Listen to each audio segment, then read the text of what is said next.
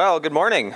Good morning. Contrary to what that clock in the back says, we are actually a minute over, not two minutes behind. And I have to keep reminding myself of that. But Dylan reminded me that. Do you remember what, what the date was on our first session of Augustine? You remember it was a certain day that we celebrate once a year for mothers.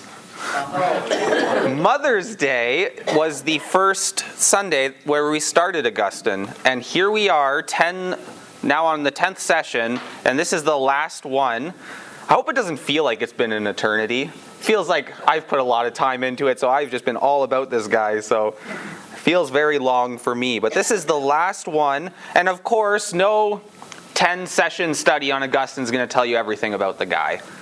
No 10 session course about your life would tell somebody, everything about you either. There's a lot of things that we don't get to cover, uh, we don't get to dive deep enough into, but this is certainly um, beneficial for getting the big picture of some of the most important historical figures. So, down the line, I intend to do another historical study. I'm not going to do it right after this one, but down the line, we'll do another one. There's a lot of different people we can choose from. I was even thinking like C.S. Lewis or t- go on, go off the charts a little bit, but we'll see what we do. But we are on the 10th session of Augustine, and this one's titled The Enduring Legacy of Augustine. He has a legacy that affects you personally and affects the development of the West, probably more so than most of us realize. We'll talk about that.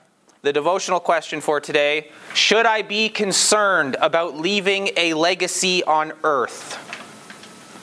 Now, I'm going to channel Roger for a second. Is that a good question? First of all, is that a good question? Is that a good Roger voice? Not really. Is it a good question? Should I be concerned about leaving a legacy on earth? I mean, the answer, you, the, the answer immediately comes to your head of what the answer should be. But by the way that we live our lives, do we practically live in such a way that we are concerned with the legacy being left? That we are concerned about generations to come, the world in 100 years, and what your impact will be on what your family, your descendants will look like in 100 years? I think a lot of us can get this escapist mindset. Oh, I'm out of here in a few years anyway. Oh, the Lord's coming back in, uh, next week anyway. Any day now, I don't need to worry. So, we might know the right answer should I be concerned about leaving a legacy on earth, but if you have this escapist mindset and you're you're not concerned about what the world's going to look like in 1, 200, 1,000 years. Yes, Christ might not come back for a thousand years. It could be 10,000 years. Biblically, theologically, we have to accept this. And so the way that you think about legacy, I do believe, impacts the way that you will invest in the next generation. We're going to talk about that. Should I be concerned about leaving a legacy on earth? Well, the guy we're talking about this morning was cons- had a very profound legacy on earth, and of course, that is the church father Augustine. And the first thing to consider is Augustine's legacy of life. Not the most profound point there, but his legacy of life. There are few people as important historically as Augustine in the very first sense, simply because of when he was alive. Do you remember what about when he was alive? Do we, do we remember? 387. He's born in 354, very very close, and then he died in 430. Yeah. So we're looking at the 350s to the 430s. That's a that's a period of history that we don't know very much about. We're pretty removed from that time of history. So, even just for the fact that he gives us a link into the ancient world, that already makes him important. Because we don't have very many surviving writings from those centuries. Not only that, but he is alive when Rome is on its last legs. He doesn't know this, but for most of his life. Rome gets sacked, obviously, in 410, but they recover kind of, and then just goes da- keeps going downhill. Do you imagine living here in Canada? Let's say in the Lord's providence, Canada is headed for its ruin, and we have maybe 30, 40 years left, and then Canada is going to stop existing as the nation that we know it. Like, sitting here right now, we have no idea. We can look at signs and trends, and if we're trying to live as Christians in the earth, we're going to try to be a gospel witness no matter where our culture is at. But we wouldn't know necessarily that Canada's on its last legs. In 40 years, it's done. We just don't know. God knows that. And so Augustine's living at a time when Rome is in transition, and transition not for the positive. They are very rapidly deteriorating as a empire. So he gives us a link into ancient Rome, into Rome on its last days, and so it's significant that he gives us a link into that time because very few writings survive from past centuries. We also get to answer questions about how certain beliefs developed over time. For instance, have you heard of the just war theory? The just war theory is a theory regarding Christianity and war, which there's a few views on this, which states that war is only justifiable if it is serving a purpose of justice. So you don't just it's not right as a Christian to just go be in war over. I don't know, you can think of 100,000 different examples of things that are basically meaningless. But entering World War II, that's a matter of supreme justice. And so that would satisfy conditions of just war, and there's conditions for that. He, Augustine, is one of the main proponents of just war theory and one of the earliest voices we have for it. Not sure that doctrine develops as it does without him. Here's another one sacralism. Now, sacralism is the idea that we don't look at a separation of church and state, but they serve purposes together. And so, what the state is supposed to enforce what the church puts onto society. So, this is where you get your judging of heretics, your condemning of those who are against the faith. He was a sacralist, Augustine was. He wasn't always, but if you'll remember the Donatist controversy, that's when things started where he, he changed his view on this because the Donatists were schismatic, they were being obstinate, they would not come back to the mainline church, and then the emperor threatened them. We will take away your churches, we will take away your titles, we will even put you in prison. Stop this attitude, come back to the church. And it was remarkably effective. As soon as that political pressure got put on the heretics, they started coming back. Augustine saw it be effective. He was a sacralist. Who else in history were big sacralists at times when heretics would be punished and killed? The Reformation time. Both the Roman Catholic Church and the Protestant, the original Protestant reformers were sacralists. We, uh, does that make us uncomfortable? It might. But Augustine, for better or for worse, because we have his writings, because he's left us a legacy, we are able to track how ideas develop over time. And a lot of the Protestant reformers and the Roman Catholics used Augustine as support for burning heretics. This is why history is important. If you don't know where you come from, well, this is another matter, but if you don't know where you come from, you can be easily controlled. That's another thing. But history teaches us a lot about how things have developed. It gives us a sense of identity, teaches us that God is about more than just us. He's been involved in every century. We have to guard against the temptation to look into past times by our views of Christianity to the point where there's no Christian then outside of people who agree with me. We got to guard against this stuff. The more we know about history, the more we know about legacies of these guys, we will see that the Lord has worked with his people all through church history, has allowed things to develop as they have. We've sharpened our views of some things for the better, and then some views have been applied for the worse. This is how it works when sinful people are serving a holy God. Now, how about Augustine's legacy? Where does it start? Of course, with his in his birth, but really the legacy of the guy we know of as Augustine his legacy starts with Monica. Monica, his mother. Without Monica, there's no Augustine. And I don't just mean that in the physical sense. I mean, without her steadying gospel presence when he was raised to be a pagan, without her, Augustine never becomes this guy. We're not talking about him today. She, his legacy really starts with her. And I want to say that it's striking that Monica died not being in any book. Right? Monica had no idea that people 1600 years later would be talking about her. She's not, Augustine hadn't written a Christian book yet by the time she died. Uh, for all she knew, um, she was just going to fade away into mostly irrelevancy. She loved her son. She just wanted to see her son convert as she saw her husband convert on the deathbed.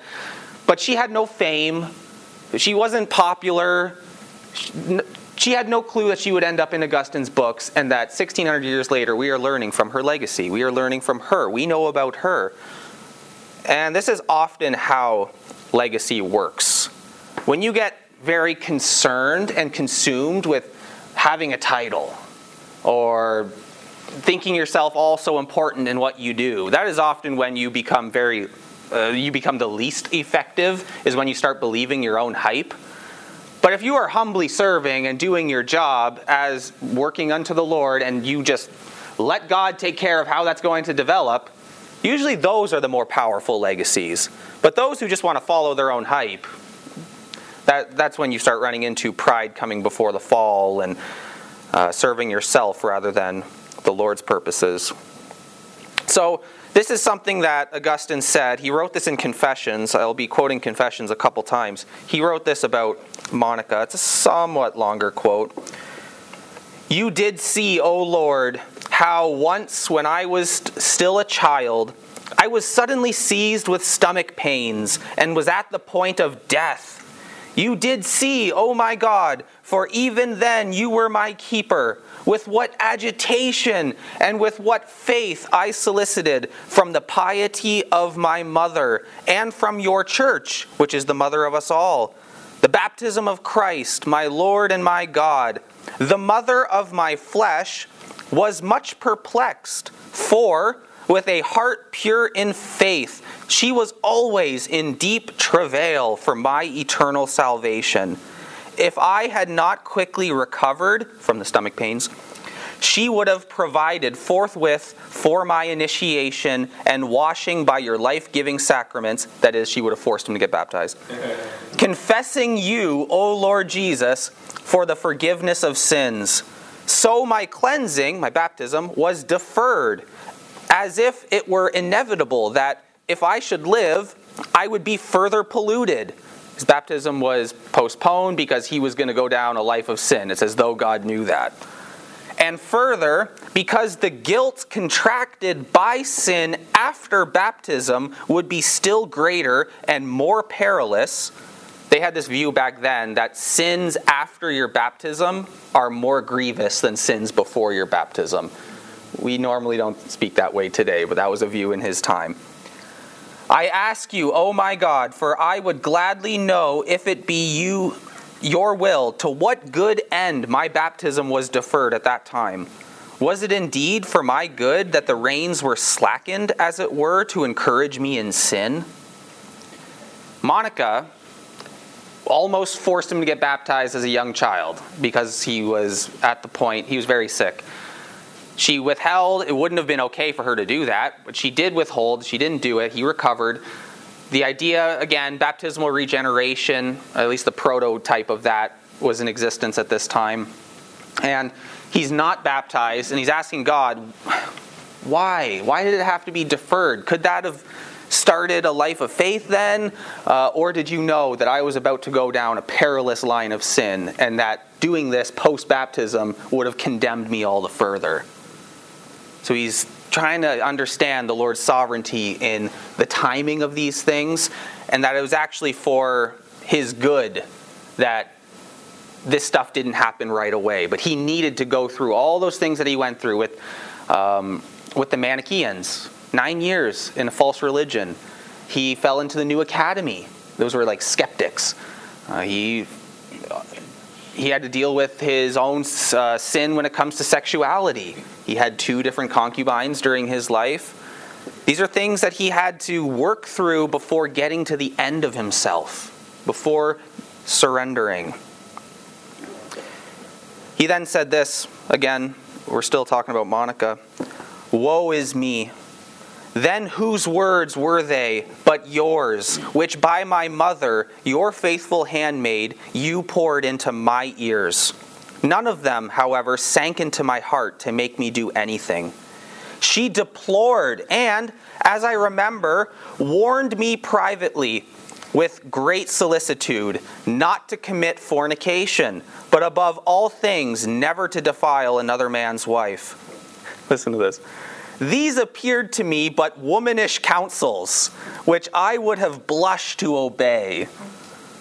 Yet they were from you, and I knew it not. I thought that you were silent, and that it was only she who spoke. Yet it was through her that you did not keep silence toward me. And in rejecting her counsel, I was rejecting you. Think about how the Lord teaches us through another person. You have any mentors in your life? Any people who took time with you to help you through your thoughts, your struggles in life, even your doctrine, false thinking? Um, I know that I've had plenty of those people, and some of them are in this room. So, the legacy, our legacy is helped by others. God's speaking to us through our mentors, our friends, even our critics. The Lord can teach us things through other people. And He's saying that when I rejected my mother's wise advice, which was godly advice, He was rejecting the Lord's teaching, essentially. Again, he was not somebody who could have been a, a, legitimate Christian early in life. When Christianity becomes a state religion in 381, he is already an adult, but he is not, not near Christ at the time. Anybody who comes into Christianity without having the surrendered heart, without getting the new heart, without getting regeneration, that person, you can tell when they don't show fruit that they don't actually have regeneration. If he would have come in just for the political pressure or the social status he could have got for Christianity, he would have been just as useless, if not harmful, to the Christian cause as anybody else who was taking it just to be a nominalist. You know, a nominal Christian in name only. It isn't a genuine, real faith. That would have been him if things didn't develop the way that they did. But God was working a legacy through him in his life. It took till he was 32 years old, but the Lord was working his purposes, and it could not have worked any other way for him. Comments like those about his mother, these are all over the Confessions. It's really a great work. If you ever get the chance to read the Confessions, I do recommend it. Get one of those that have explanatory notes on the bottom, though. Sometimes he'll be talking about stuff like, what is he talking about? Oh, that's, that's what it was. Uh, for example, I quoted to you before when he didn't see the scriptures as being worth the dignity of the, the time to go through and read them all. Uh, he considered them to have less dignity than that of Tully. Tully? Who's Tully? Tully is Cicero. It was a nickname. If you, it was Cicero, so the, the old Greek guy. So if you don't have those explanatory notes, you'll be like, what is he talking about? Oh, it's just Cicero. So I do recommend reading Confessions, but get one that has some explanatory notes. Augustine has also been an example, speaking of legacy, for people who struggle deeply with particular sins. For instance, he completely surrendered his desire for sex and marriage to God. He greatly struggled with being apart from women. He had the mother of his son, he was with her for some 12 years, and then they, they departed from one another. It wasn't long after that that he took on another concubine while his mother's trying to prepare marriage for him. He's, he's finding somebody else. This was one of the biggest struggles that he had, and he prayed that famous prayer, which is right in Confessions again Lord, give me continence, but not yet. And so that was a big struggle for him. And right before conversion, he recalls that he is he just gave up following his own sexuality, chasing after women, all these types of things. He was very drawn to the aesthetic of a uh, of a single life, of that celibate. There it is, of a celibate life. And after he converts, he is given the gift of singleness. Not everybody has it, most people won't. For most people, it's not a gift. But if you have it, you will be given the strength to go through it. That doesn't mean you won't sometimes struggle with loneliness, but he was very effective as a single man, just as Christ was, just as uh, Paul was. So he, he's an example to people who struggle with particular sins, and for him it was his desire for sex. we wouldn't emulate all parts of his life. I've brought up before the sending away of the mother of his son. This is one of the biggest ones that we struggle to understand.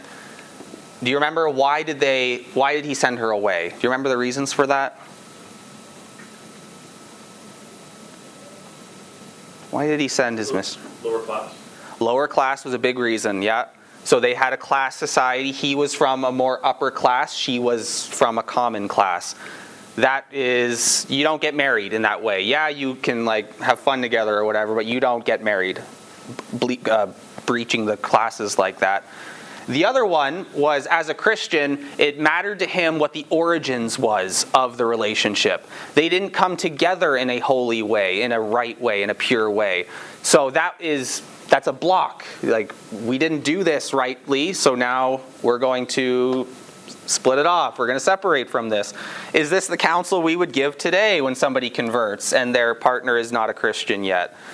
No, we would probably sit down with them and encourage them to try to win over their partner to the Lord. Lead them to the Lord. Don't, don't just leave them. But uh, different time. And that would not have raised any eyebrows back in his day. Nobody would have thought he was being cruel, whereas we would say, you, you take the son, you send her away, and like because of class and because you didn't come together in a good way? Well, yeah. And it's foreign to us, but that's that's 1600 years ago. Again, was God working in that generation too? Was God's wisdom going out then too? Let's be honest about the time we're in. In 1,000 years, who will look at us and say, Your guys' views were so weird on this? They might do that. Are we humble enough to be okay with that? Excuse me.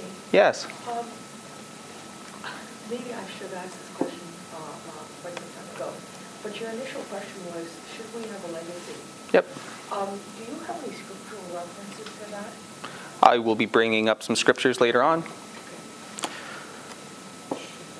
So we wouldn't emulate all parts of his life, but his overall legacy of life is one of fidelity, passion, holiness, wisdom, devotion, study, intellectual brilliance, hard work.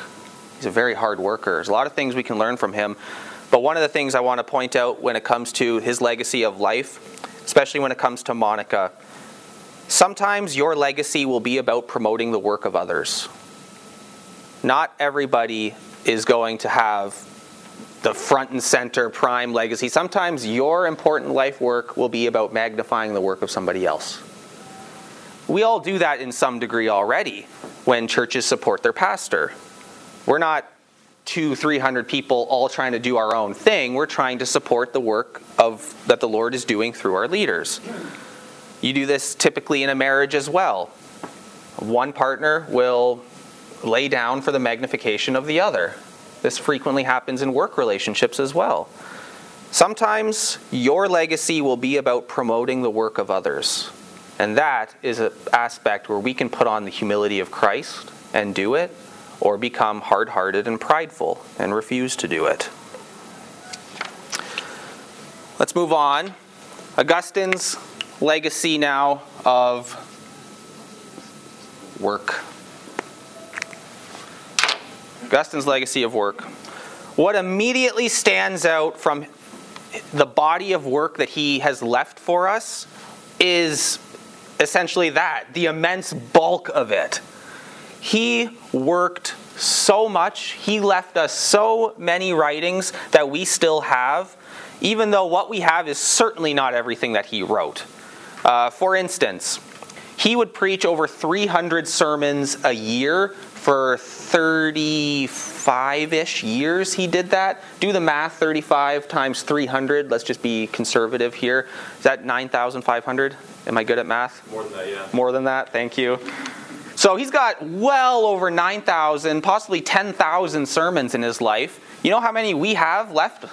We have about 500. And then if you contain, if you can add on another little body, and the mo, the uppermost limit is 850ish of his sermons is how many that we have, which is still pretty good. If to have that many sermons from somebody in the three and four hundreds, so, but most of it didn't survive. Why did some of them survive and not others? We don't necessarily know. But we do know that he was already considered an important figure even in his own day. His he, he, was, he spoke as one with authority. Again, he was bishop of the city of Hippo. A lot of people looked up to him. He would have preached to probably every single person in the city at some point or another. But he was considered important in his day, and we know this simply for the fact that his work was being copied and circulated. That was a laborious task by hand to hire a scribe to write down stuff. Most people couldn't re- even read if you could get written materials and you could read, you had to have money. So this is not a minor point. If you're if you're copying down and circulating someone's writings back then, that's like this is an important work. We need to preserve this. You don't make those decisions lightly. And so we have at the uppermost limit some 850 of his sermons written down and circulated. That alone tells you how much of an impact his work was having, even in his day. Copies have survived in many places. This also shows the widespread influence that he had. So, yes, it's being copied in Hippo, but it's being copied in Italy too. It's being copied near the Middle East as well, in the Holy Land. He's getting copied widely. There, that's his legacy and they kept on making more and more copies for over a thousand years before the printing press. That's the other thing. Not only are they copying it in their day, but you have to keep on making copies because you lose them and damage and, and fires and whatever. The printing press would come a thousand years later, and they kept on making new copies for all those thousand years. That tells you how the church over time continued to value Augustine's legacy of work. Now, I have a question for you. I like to ask this question. Can you name a single person from the 1100s? All right, let's, let's try a different one. Can you name somebody from the 1800s? You can just shout it out. Who do you know from the 1800s? Charles Spurgeon. Okay. 1700s. Okay, no. I think Dickens was set. Yeah. Oh, you might. I don't know for sure about that one actually. Not sure. Just anybody from the anybody, anybody from the 1700s. Newton. Newton. Here you go. George Washington. 1600s. Calvin. No. Did he, he died? Did he, uh, Champlain. Maybe he lived into the 1600s actually. He was late 1500s though. What? Samuel de Champlain. Samuel de Champlain. There, there's a teacher right there. 1500s. Jacques Cartier. Calvin. There we go. Jacques Cartier. 1400s. Columbus. Biden. Biden. Biden. Biden. Biden.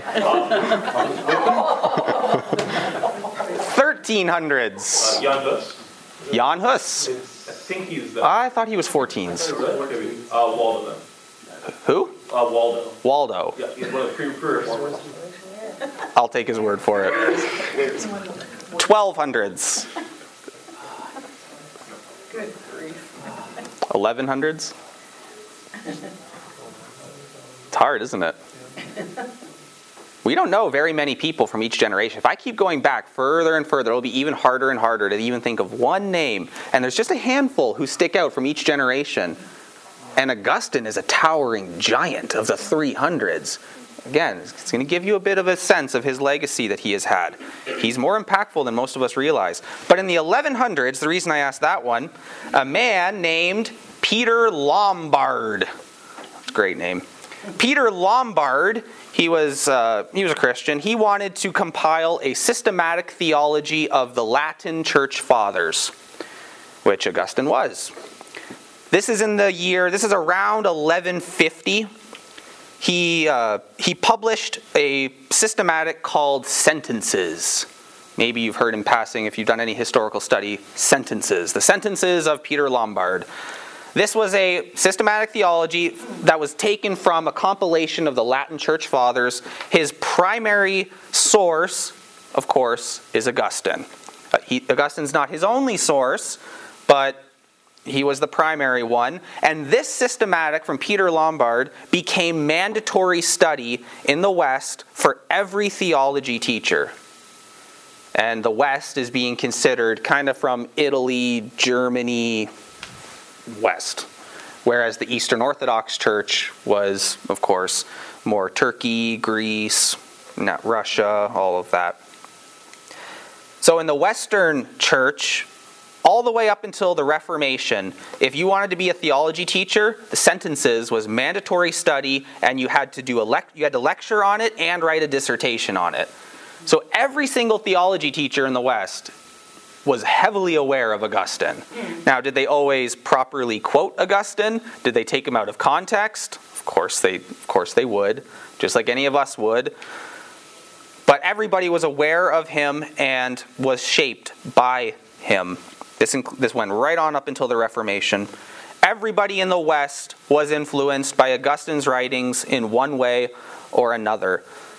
Now, we brought up that guy from the 15 slash 1600s, John Calvin. We call ourselves Calvinists, even. Think about how much of your life is influenced by Calvin. Not only do we call ourselves Calvinists, but even if you don't like that title, if you believe in the overall sovereignty of God, that He is work, accomplishing His purposes, that we are not given autonomous free will to usurp the purposes of God, but He is the one who is powerful enough to work His purposes, especially in salvation. We believe what the Bible says about His elect and how He calls them from before the foundations of the world to be in the book of life. We owe something to John Calvin for writing this down, make, helping us understand it better. Of course, it's coming from the Bible, it's all right in the Bible.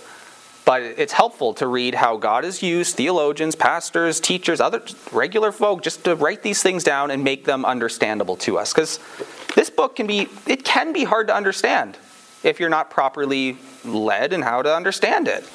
You can come to some pretty faulty conclusions.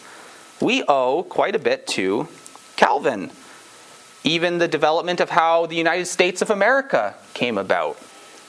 Re- resisting the rule of the Anglican monarch of the, of the English throne, and most of them who rose up, it was a compilation of different groups, but a heavy portion of them were Calvinists. Because of their beliefs, they did what they did. Why didn't they address Romans 13? Oh, I'm, I'm sure they did, but we the, these views get sharpened in the middle of crisis. So, you know, a few hundred years of not having to deal with it, then it comes up again. Then we talk about it more. So you don't always write about you don't write about everything until it becomes very relevant to what's going on right then and there. Calvin's institutes. So again, actually going back to Calvin, he was a sacralist. Again, like before, he believed that the state should be accomplishing the purposes of the church. There was no need to write on Romans 13. It, these things work together. Of course, the governor is going to do what the church tells him to do. Why would it be any other way? That, that was the sacralist in him. Calvin's Institutes is a very important book, whether we've read it or not. He quotes Augustine more than anybody else, except the Bible. Other part of the legacy of work of Augustine, I'm, this is going to feel somewhat rapid fire, but I want to talk about his doctrinal impact and how immense it is that he helped clarify doctrines such as the big one, original sin. People understood that we were sinners before Augustine, but he put pen to paper about how no, the Bible says we're totally dead. Stop this, I can win my own way to God, Pelagianism. Stop, stop with this. It's not true. Original sin, it, infe- it infects all of humanity. Predestination and sovereign grace. He was, you could say, a proto Calvinist. Obviously, Calvinism was not a, a title back then, but he taught and saw in Scripture predestination and sovereign grace. We didn't get to talk about this too much, but he wrote a bunch about the Trinity and how the Trinity is this relationship of love between the three divine persons, and there needs to be love in between them. And it's quite profound. We didn't get to get too far into that, but he gave us this picture of the Trinity of love. Just war theory, which most Christians subscribe to just war theory. Not all, but he's the one who taught that. Sacralism. Again, for better or worse, Augustine's views stuck with the church for a long time. He taught sacralism after the Donatist stuff. And so it, it spread. Individual relationship with God. It wasn't just, as remember, in 381, when it becomes the state religion, you're incentivized to be a Christian, whether you actually are or not. Well, he taught it's an individual relationship of faith to the Lord we take it for granted how this stuff develops, but he's the one who had to teach it in his time. Church universal, universal sin, inability to escape, scripture as the highest authority. That's a point that the Catholics don't like to hear.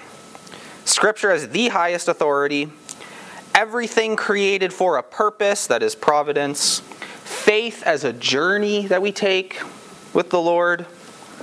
It all comes from Him. Christian mission on earth, which he wrote about in City of God, he helped clarify a whole bunch of doctrine. The influence that he has had is immense. We've all been influenced by Augustine. So I want to now ask what has been somewhat of a running question throughout this series. I want to answer it. Who gets to claim him? Roman Catholics or Protestants? In the end, who gets to claim him? Well, neither existed in his day the Roman Catholic Church was not what it is in his day. I've said a couple times the Bishop of Rome did not claim authority over the other bishops until the 450s under Leo. There, he never deferred to Rome. So Roman Catholicism, as we know it, where it kind of goes all up to the to the Vicar of Christ, the Pope, didn't exist in his day. Were there Protestants in his day? Nope. Protestant, protest, protesting the Roman Catholic Church. If the Roman Catholic Church didn't exist, the Protestants didn't exist. Neither of those titles were around in that day. Some of his doctrine was taken and expanded by Rome. Some were taken by the reformers. He doesn't fit perfectly into any modern distinction, and nor should he. We should not make the Augustan church. Uh, Nobody should be taking every single point of his wholesale. As a historical figure, we must let him exist as a person in his time, in his context, without projecting modern categories or distinctions upon him. The Catholics can't claim him as a Roman Catholic, the Protestants can't claim him as a Protestant. It's historically inaccurate to say that he was either of those things. He would have rejected those titles. We can't put modern categories upon him. In a sentence, he simply desired to be biblically faithful, and sometimes he got it wrong. Most times he gets it right. Let's rejoice in God for the legacy of Augustine, rather than fighting about who gets to have him. Both Protestants and Roman Catholics have taken some of his views. I would say that if you take the total picture, his views track better with the development within Protestantism. They used him more fairly in the development of doctrine, but yet baptismal regeneration. That's a Catholic doctrine that we would not accept today. There are parts of him that fit more with Roman Catholicism, although I think in the end he more fits with Protestants, but we, you can't put him you can't claim him in any either of those categories. Let's rejoice in God for the legacy of the saint. And so, I want to end where we began with legacy. Should I be concerned with leaving a legacy on earth? Well, could you open to Psalm 78? Psalm 78. We began this whole Augustine series talking about the influence of a godly and faithful mother whose legacy was all about magnifying that of her boy Augustine. She did not look for praise. She did not look to be in books. She did not look to be remembered 1600 years later. And yet, in the Lord's providence, she is. Her legacy was about uplifting Augustine's legacy. And now, I want to see something biblical behind that. In Psalm 78, verses 1 through 8, Give ear, O my people, to my teaching. Incline your ears to the words of my mouth. I will open my mouth in a parable. I will utter dark sayings from of old, things that we have heard and known, that our fathers have told us. We will not hide them from their children, but tell to the coming generation the glorious deeds of the Lord and his might and the wonders that he has done. He established a testimony in Jacob and appointed a law in Israel, which he commanded our fathers to teach to their children, that the next generation might know them, the children yet unborn, and arise and tell them to their children, so that they should set their hope in God, and not forget the works of God, but keep his commandments. And that they should not be like their fathers, a stubborn and rebellious generation a generation whose heart was not steadfast, whose spirit was not faithful to God. Should we be leaving a legacy on earth?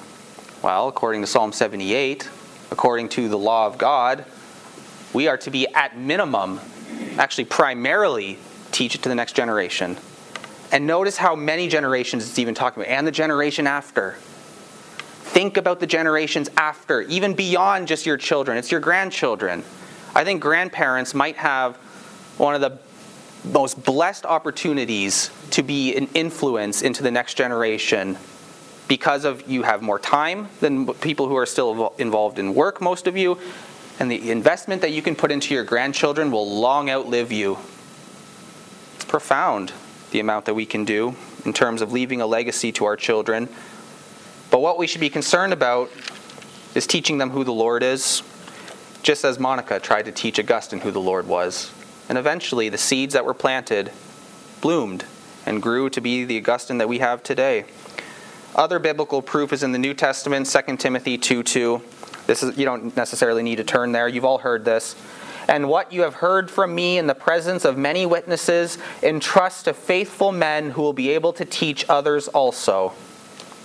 So, yes, we are to be concerned. Think of the next generation. We should not be consumed with just me in my own time. Think of the next generation. The Lord might not come back for 10,000 years. Think of the next generation. And then leave a faithful legacy And finally, leave the results to God. You can't force the legacy that you're going to have, but you can be faithful where He has placed you. And so that we end the way that we started. Let's take the example of both Monica and Augustine. Leave the results to God. He will make a legacy out of you. Be faithful. Amen. Let's pray. Thank you, Lord, for your, your scriptures, and thank you for Augustine who sought to be faithful to them, that we can learn from his example. Would you prepare our hearts now for the worship service to come? Let joy and gladness and thankfulness be in our hearts as we praise you. Amen.